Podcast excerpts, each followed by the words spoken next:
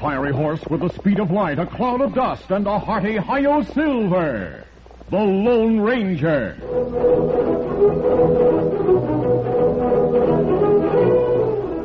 Before this exciting adventure, a word from our sponsor. General Mills, makers of Cheerios, the ready-to-eat oat cereal that gives you go power, and Wheaties, the breakfast of champions, present by special recording, The Lone Ranger. All over the country in every direction. How you, how you doing is the question. And here's what the happy, happy people have to say. Oh, Eating our Wheaties and do, do, do, and okay. Okay. Come and get it! This is the Lone Ranger telling you that's a mighty popular call out here in the West. At roundup time, you'll hear it on many a ranch at the first streaks of dawn. And you should see those long legged cowboys roll out of the blankets and head for the chuck wagon. They've got a full back breaking day in the saddle ahead of them, and they know what they need a good, substantial breakfast. One that will stick to their ribs and really keep them feeling and doing okay. Take a tip from the folks out west. Keep on eating your Wheaties and you'll be do, do, do, and okay. Okay.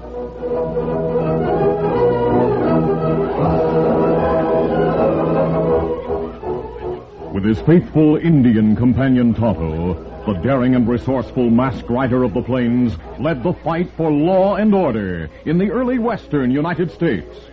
Nowhere in the pages of history can one find a greater champion of justice. Return with us now to those thrilling days of yesteryear.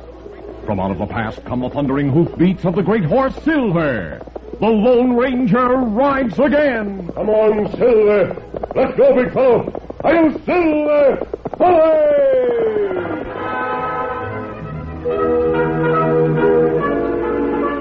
When the Lone Ranger returned to his camp after a visit with the warden of the state penitentiary, he showed Tonto the picture of a bearded cowboy. This man died in prison the other night. But before he died, he made a full confession. You've heard of the tarantula, of course. Ah, him worst outlaw in New Mexico territory. This feller, not him. No. This man's name was Tex Rafferty, but there's a connection. About three months ago, he took part in a holdup with three of the tarantula's men. He double crossed them. They were killed, and he escaped with all the money. The tarantula's sworn to get even. That gives me an idea. What you mean? Study his picture, Tonto. Could you make me look like him? Mm, Maybe so. You have to grow beard. I'll have plenty of time to grow one on the way to the territory. Isn't that right? And this dangerous thing you try, Kimasabi. The tarantula's making life dangerous for everyone in the Southwest. Ah, have me make you look like Tex. The Lone Ranger's beard was grown by the time they reached the territory, and Tonto worked a miracle of transformation in his appearance. And what you do now? We'll travel south slowly. I'll let myself be seen in every town we pass through. The next move is up to the tarantula. The following day, the Lone Ranger rode into town for supplies as Tonto made camp on a wooded ridge above a winding creek. When the Lone Ranger returned from town, he found Tonto washing out a pan of gravel on the shores of the stream. Oh, oh, easy, easy, big fella. Prospecting, Tonto? Ah, you look. Why, there are at least two ounces there. It plenty good. Kimasabi. Yes. Me see two men ride up. One of 'em find nugget. Then them wash out gravel. Find more gold. They've made a strike. But this land not belong to them. Them cowboys. Bar G. Brand on horses. That ranch to north. I wonder who the land does belong to. Them say colonel. But them go to boss of Bar G. And tell him to buy homestead for two hundred dollars. Them try cheat colonel. I see. How long ago did they leave here? Maybe half hour. Don't worry. We won't let the colonel be cheated. I'll tell him how valuable his land is.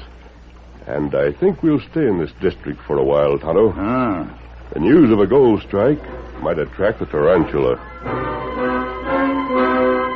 Colonel Ashland had lost everything during the war, and so he had come west with his grandson Teddy, whom he called the corporal, and Sergeant Crosby, who had been his orderly. When they first settled on the homestead, the colonel and the sergeant had marked out the outlines of a cabin, and then had dug down in the ground for three feet. Around the excavation, they had built three foot walls of sod and roofed the cabin with timbers and more sod. Since then, they had built a small barn and stables, but had made no move toward replacing the sod dugout with a more substantial building. As Mike Grady, the owner of the bargee, drew rein in front of the door, his lips curled in scorn. He threw back the heavy canvas that covered the doorway. Anybody home? Mr. Grady. Yes, indeed, sir. The corporal and the sergeant are out in the barn, and as you see, are preparing our evening repast. Come in, sir. Oh, I intend to. I have a proposition, Colonel. I'd like to buy your 40 acres. Really, Mr. Grady? Well, I don't wish to sell. As a matter of fact, I'm not in any position to sell. One must homestead for five years, you know. I don't get the deed of the land for another two weeks. A promise to sell would be good enough. I've drawn up the paper I'm here. not interested, sir. Well, let me finish. I give you $200. That's hardly generous.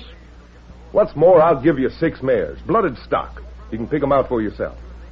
Six mares. The chestnut with the blaze, the black. Any six you choose. Well, that is handsome, sir. I thought it might appeal to you. Now, all you have to do is sign. Colonel, come on outside. I want to show you the most wonderful horse you ever saw. What's this, Corporal? Run along, Teddy. The Colonel's seen my horse. Oh, I'm not talking about that wall-eyed bronc of yours, Mr. Green. What? This is a real horse. And whose is it? Belongs to a big Texan who just rode up. Come on, Colonel. Here's the pen, Colonel. Come on. As you were, Corporal. You can be court-martialed for laying hands on your superior officer. Wait till you see him. There. Magnificent, Corporal. I told you. I'm Colonel Ashland, sir. I don't believe I've had the, the honor. just call me Tex, Colonel. This is a magnificent animal. There's something about his head that reminds me of General Lee's famous traveler. Your horse is much larger, of course. Beautiful conformation. What uh, what can I do for you, Tex? Well, sir, I have a guilty conscience. I've I've been trespassing on your land. Trespassing? I was watering silver down at the creek, That's perfectly all right, sir. and the gravel on the bank interested me. I washed out some of it. This this gold dust belongs to you. Gold dust. Let me see. Yeah. Hey, Sarge, come here. Tex just found some gold down by the creek. Yeah, I'll bet he You can see for yourself in his bandana. Gold dust. From our creek? Naturally, it belongs to you, Colonel. So I just thought I'd hand it over and be on my way. This here's the most honest man I've ever met in my life. This is the greatest fool. And you, Mr. Grady, are the greatest scoundrel. Yeah? Your last remark, sir, convinces me that you knew there was gold in Rocky Creek when you tried to buy my property. You'd have sold too if this cowpoke hadn't come along. You're lucky, Colonel. But you're just as much of a fool as he is. And a fool and his gold are soon parted. Steady, Tom. Get up! Well, Tex, this gold dust belongs to you, of course, but I can hardly believe. Colonel, uh, I'd like to stay around here for a little while. Well, you're welcome, Tex. Your friend, Mr. Grady, he thinks an honest man is a fool. You may have to be taught that honesty is the best policy.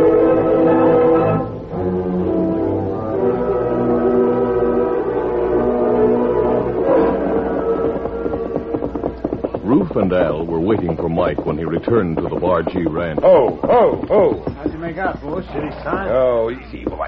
Come on inside. Anybody see you two down at the creek when you found the nugget? No. You sure? Oh, Absolutely, boss. Well, then it was just bad luck. What was? I was ready to close the deal. Six mares clinched it. I dipped the pen in the ink and was holding it out to the colonel and. Ah, What are you doing with that book you took out of the desk, boss? looking up the homestead law. No chance of buying the land cheap now. May not have to buy it. hmm That's the way I thought the law read. Land must be lived on and worked for five years before the homesteader gets title. Well, you knew that.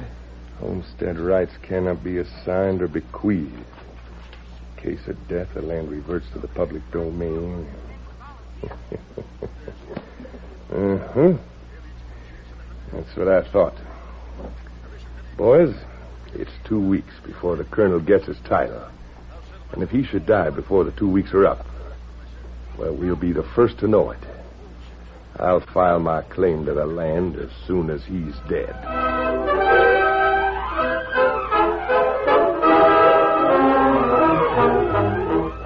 We'll continue our Lone Ranger adventure in just a moment.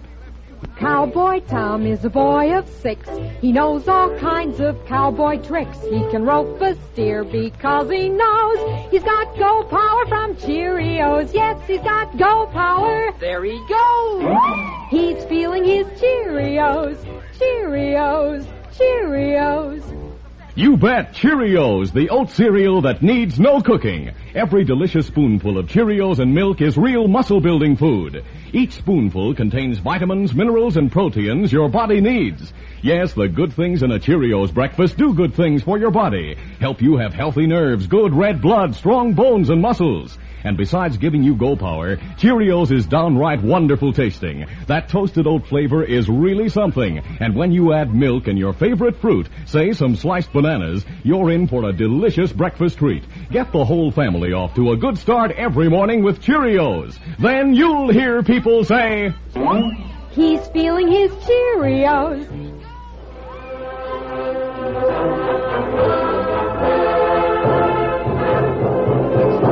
Now to continue. After Mike Grady's unsuccessful attempt to buy the colonel's homestead, the Lone Ranger stayed on and showed the colonel, the sergeant, and the corporal how to pan gold. Farming was forgotten, and each day, as they added to their store of dust, they dreamed of a ranch. Each night they went to bed as soon as supper had been eaten. The colonel in the dugout, the sergeant and the corporal in the barn, and the Lone Ranger, used to sleeping in the open, spread his blankets on the low ridge between the farm buildings and the creek. A week passed. It was the dark of the moon, and shortly after midnight, Silver whinnied sharply. The Lone Ranger stirred but didn't wake. Silver trotted to his side, lowered his head, and pushed him gently with his nose. What is it, Silver? Silver was looking toward the barn. There was only the light of the stars, but the Lone Ranger could make out two shadowy figures. He pulled on his boots and started down the slope. The figures were heading for the dugout now. Who's there? Let him have it. Come on, back to the horses. Before the Lone Ranger reached the bottom of the slope, the two men had disappeared around the barn, and he heard their horses galloping away. During the next week, the Lone Ranger and Tonto watched the bargee night and day. Whenever Grady or any of his men headed south toward the colonel's homestead, they were followed, but none of them went beyond the fence that separated the two properties.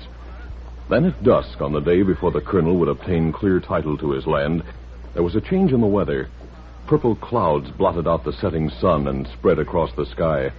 Darkness descended on the rangeland, and thunder rumbled in the west.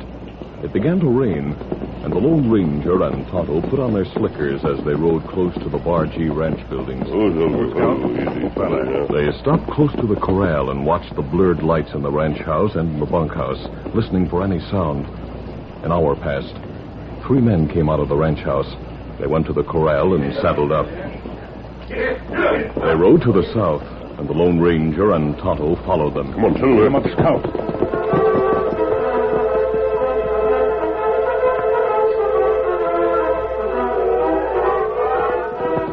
The cattle on the south range were milling, made spooky by the storm.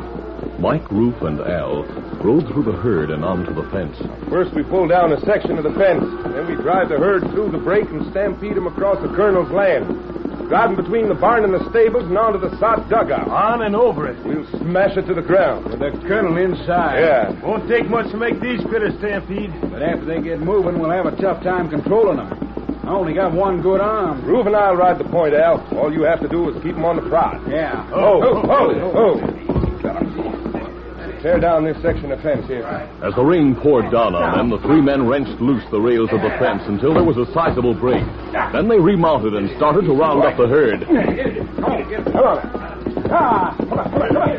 Ah, all right, come on. Finally, Mike gave the signal. Now! And they drove the cattle toward the opening in the fence. The steers, terrified by the thunder and the belching six guns of the men, began to run faster and faster. They poured through the break in the fence and onto the colonel's property.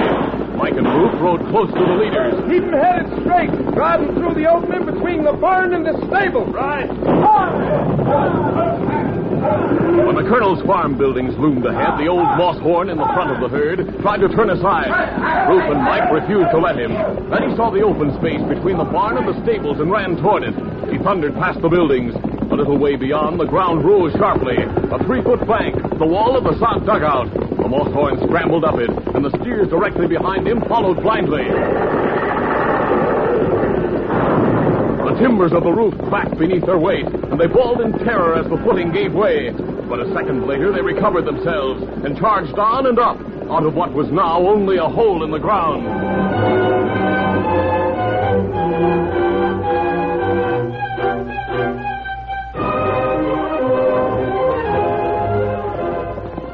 It was still raining the next morning when Rufe and Al pulled up in the woods to the east of the colonel's barn and stables. Hey, Al. Who's that coming out of the barn? Where? Climbing into the Surrey. Tex, probably. It isn't Tex, it's a colonel. What? You're right, he's alive. How? He couldn't have been in the sod house last night. When he gets to town, Silas will hand him the deed. The land will be his. We gotta stop him. There they go. There's only Sarge and the boy with him. That curve in the trail beyond the creek. Come on. Right. Get it, get it, get it, get it.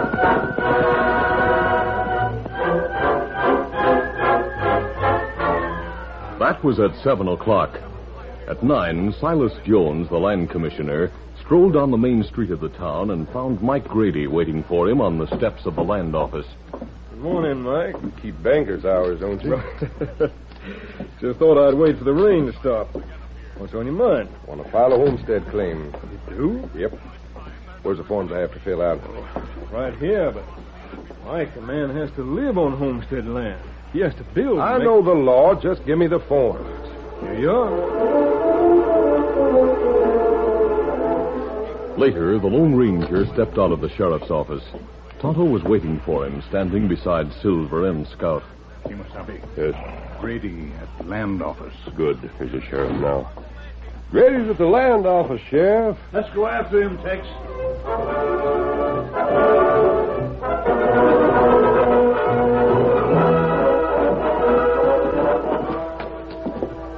When the sheriff and the Lone Ranger entered the land office, Silas was inspecting Mike Grady's application for a homestead.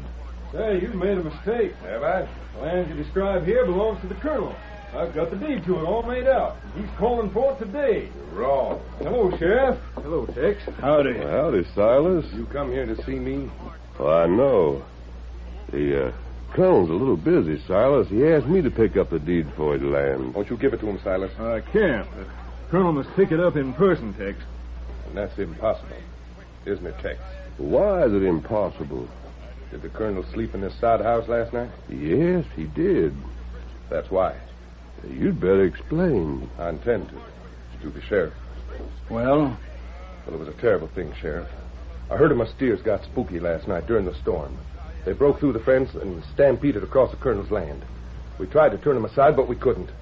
They crushed the colonel's sod house right down into the ground and him inside it. You know how it was built. The walls made of sod only a few feet above the level of the ground. Golly, it was awful. Your herd killed the colonel, and you come here this morning to file a claim on his land? That's my right, isn't it? He died last night at 10 o'clock. The land wasn't his until today. There's my application. File it. Uh, tell the sheriff why you want the land. That's my business. You're not the first man who's tried to commit murder for gold. Right. Why, there's no question of murder. You can't accuse me of that. Rufe and Al testify to what happened. I already have their testimony. What?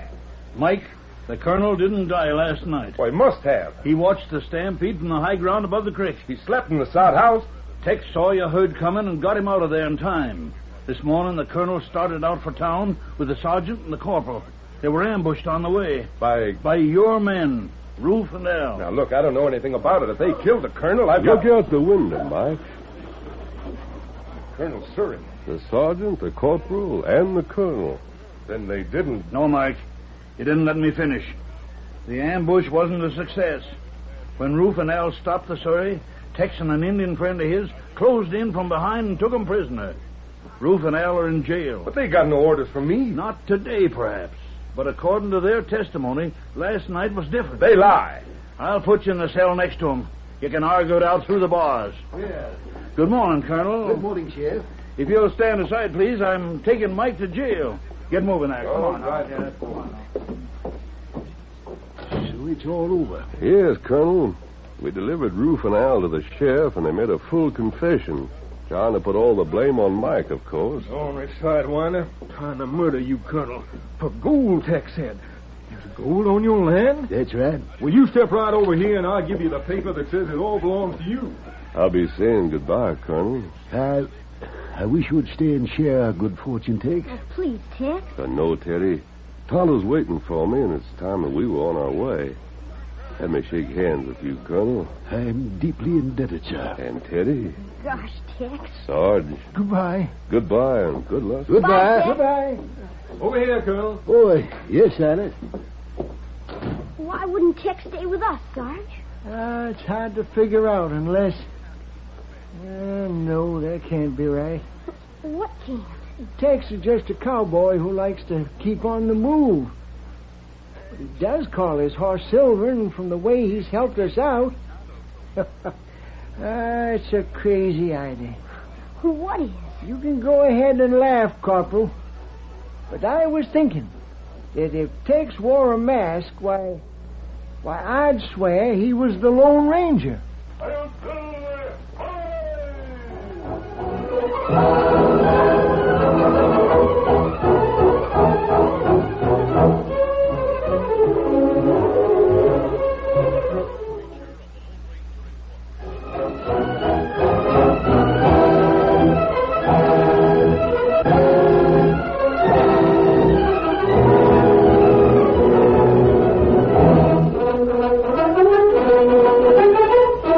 The Lone Ranger, a copyrighted feature of The Lone Ranger Incorporated, is produced by Trendle Campbell Muir Incorporated.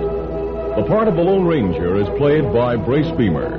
Your announcer, Fred Foy.